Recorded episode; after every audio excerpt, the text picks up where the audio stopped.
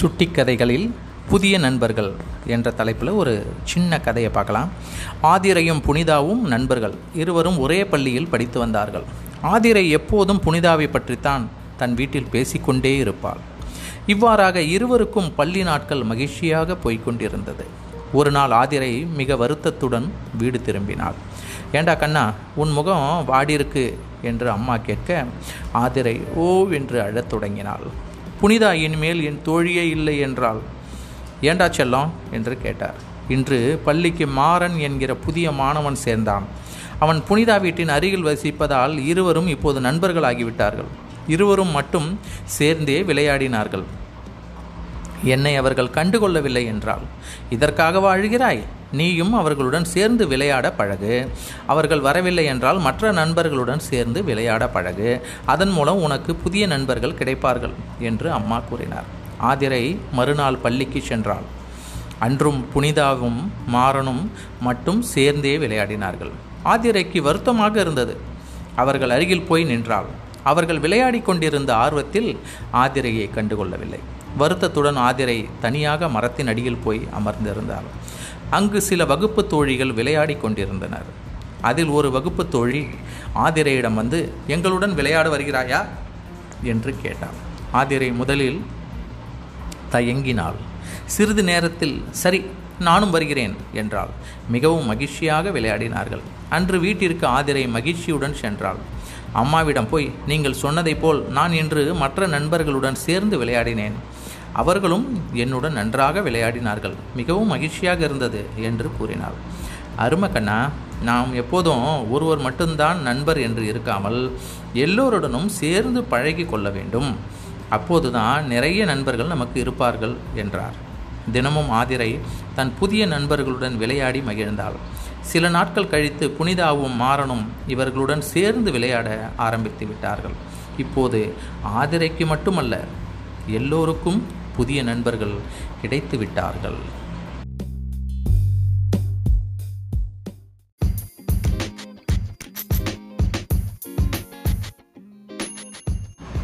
வணக்கம் குழந்தைகளே. இன்றைக்கு உங்கள் காண்களை சரவணன் அருணாச்சலம் பேசுகிறேன். இன்றைக்கு ஒரு சுட்டி கதைகளில் நாம் ஒரு தலைப்பில் அழகாக ஒரு கிளாஸ் ரூமில் என்ன நடக்குதுன்றது பார்க்கலாமா? வகுப்புக்கு தாமதம். பாபு படித்து கொண்டிருக்கும் அரசு பள்ளியின் நான்காம் வகுப்பு ஆசிரியர் மிகவும் கண்டிப்பானவர். அவர் பெயர் ராமலிங்கம். அவர் எப்பொழுதும் மாணவர்களிடம் டிசிப்ளின் எதிர்பார்ப்பார். சுத்தமாக இருக்க வேண்டும். சரியான நேரத்துக்கு பள்ளிக்கு வர வேண்டும் என்பது அவருடைய கட்டளை. பாபுவும் மற்ற நண்பர்களும் அவருக்கு பயந்து தினமும் சரியான நேரத்திற்கு பள்ளிக்கு வந்து விடுவார்கள். இதனால் அவர்கள் வகுப்பு மாணவர்கள் எப்பொழுதும் நேரம் தவறாமையை கண்டிப்பாக பின்பற்றினார்கள். இப்படி இருக்கையில் ஒரு நாள் பாபு வேக வேகமாக பள்ளிக்கு வந்து கொண்டிருந்தான். அவன் பள்ளியை நெருங்க இன்னும் ஐந்து நிமிடங்கள் போதும். அப்பொழுது ஒருவர் இவனை தாண்டி வேகமாக சென்றவர் கையில் இருந்த ஏதோ பொருளை தவற விட்டுவிட்டு வேக வேகமாக சென்றார். பாபு குனிந்து அவர் தவறவிட்ட பொருளை எடுத்து பார்த்தான். அது ஏதோ மருந்து சீட்டு போல இருந்தது. உடனே இவன் திரும்பி பார்ப்பதற்குள் அவர் வேகமாக சென்று மறைந்து விட்டார். பாபுவுக்கு என்ன செய்வது என்று தெரியவில்லை. பள்ளிக்கு நேரமாகிவிட்டது. ஆனால் பாவம் அவர் ஏதோ அவசரத்தில் மருந்து சீட்டை தவற விட்டு விட்டு போய்விட்டார். இப்பொழுது நான் என்ன செய்ய வேண்டும்? ஒரு நிமிடம் யோசித்தான். சட்டென அவன் சென்ற திசை நோக்கி ஓட ஆரம்பித்தான். சற்று தூரம் புத்தக பையுடன் ஓடியவன் இரண்டு பக்கமும் தன் பார்வையை ஓடவிட்டான். தூரத்தில் ஒரு மருந்து கடையில் இவனை தாண்டி சென்றவர் தன்னுடைய பாக்கெட்டை தடவி தேடிக்கொண்டிருப்பதை கண்டான். உடனே அவரிடம் ஓடி சார் இதையா தேடுறீங்க? அவர் தேடியது கிடைக்காமல் முகம் இருண்டு போய் நின்று கொண்டிருந்தவர் இவன் திடீரென்று மருந்து சீட்டை கொண்டு வந்து நீட்டியவுடன் அப்படியே மகிழ்ந்து விட்டார். தம்பி ரொம்ப நன்றி. ஐயோ மருந்து சீட்டை தொலைச்சிட்டோமோன்னு பயந்துக்கிட்டு இருந்தேன். சார் நீங்கள் எங்கள் ஸ்கூலை தாண்டி வரும்போது இந்த மருந்து சீட்டை தவற விட்டுட்டீங்க. அப்போ தான் நான் ஸ்கூல் பக்கம் வந்துக்கிட்டு இருந்தவன். நீங்கள் இந்த சீட்டை தவற விட்டுட்டு போகிறத பார்த்துட்டு உங்ககிட்ட கொடுக்க ஓடி வந்தேன். ரொம்ப நன்றி தம்பி. இந்த மருந்து அவசரமாக என் பேரனுக்கு தேவைப்படுது. நான் உடனே வாங்கிட்டு கிளம்பணும். உன் பேர் என்ன? என் பேர் பாபு சார். நாலாம் வகுப்பு படிக்கிறேன். பெருமையாக சொன்னவன் திடீரென்று ஞாபகம் வந்து சார் நான் கிளம்புறேன் சார். எனக்கு ஸ்கூலுக்கு நேரமாச்சு. சிட்டாக பறந்து சென்றான். அவர் பாபுவை ஆச்சரியமாக பார்த்து கொண்டு நின்றார். பாபு வகுப்பறைக்குள் நுழையும் போது நேரமாகிவிட்டது. ஆசிரியர் கோபமாய் அவனை பார்த்தார். ஏன் லேட்? சார் நான் வரும்போது என்று இவன் நடந்த விவரத்தை சொன்னான். ஆசிரியர் அவர் சொன்னதை நம்பவில்லை. இப்படி சொன்னால் நான் நம்பி விடுவேன் என்று நினைக்காதே.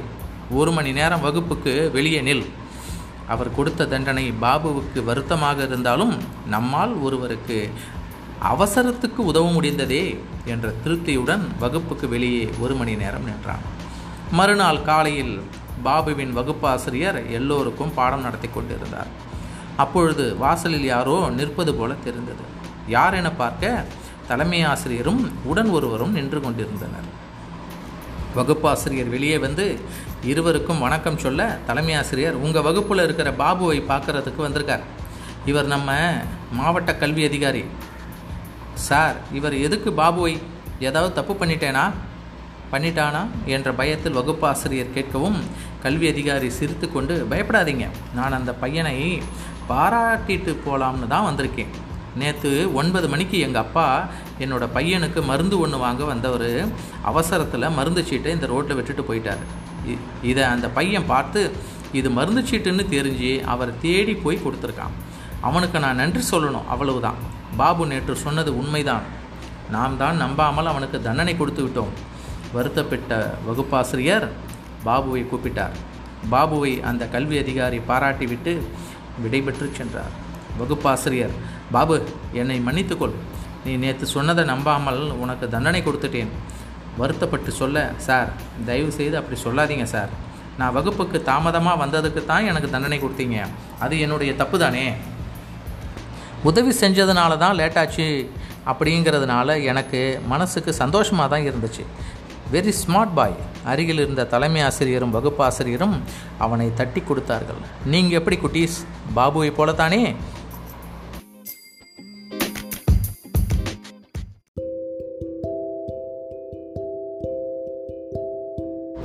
உங்கள் காண்கலை சரவணன் அருணாச்சலம் பேசுகிறேன். இன்றைக்கு ஒரு நீதிக்கதையை பார்க்கலாம். நாணயஸ்தன். முன்னொரு காலத்தில் குருவாயூரப்பன் என்னும் வணிகன் வாழ்ந்து வந்தான். அவன் ஊர் ஊராக சென்று பழைய பழைய ஈயம் பித்தளை பொருட்களை வாங்கி வந்து நகரத்தில் இருக்கும் மொத்த கடைகளில் போட்டு பணம் பெற்றுக்கொள்வான் அவன் செல்லும் இடங்கள் அனைத்தும் கிராமங்களாக இருந்ததால் அதிகமாக பொருட்கள் கிடைப்பது கடினமாக இருந்தது. இருந்தாலும் அவன் வாழ்க்கையும் வறுமையில்தான் ஓடிக்கொண்டிருந்தது. ஒருமுறை பக்கத்து ஊர் சென்று அவன் எப்பொழுதும் பழைய சாமான்கள் சேகரிக்கும் ஒரு வீட்டில் போய் பழைய பொருள்கள் ஏதாவது இருக்கிறதா? என்று கேட்டான். இவன் கேட்ட வீடு ஒரு காலத்தில் நல்ல செல்வத்துடன் வாழ்ந்தவர்கள். இப்பொழுது எல்லாம் கரைந்து போய்விட்டது. அவர்கள் வீட்டில் இரு குழந்தைகளுடன் அதன் தாய் வறுமையில் வசிக்கிறாள். அந்த தாய் பாவம் வீட்டில் இருக்கும் தட்டுமுட்டு சாமான்கள் விற்று அதில் வரும் வருமானத்தில் தான் பிழைப்பு நடத்துகிறாள். அதனால் பாவம் இப்பொழுது அவர்கள் வாழ வழியின்றி ஒவ்வொரு பொருளாக இவனிடம் கொடுத்து இவன் நாணயமாய் கொடுக்கும் பணத்தில் தான் அவர்கள் வாழ்க்கையை நடத்தி கொண்டிருக்கிறார்கள். இவனுக்கு மனசு கஷ்டமாக இருந்தாலும் என்ன செய்வது? இவனும் அவர்கள் கொடுக்கும் பழைய பொருள்களில் தான் ஜீவன் நடத்தியாக வேண்டுமே.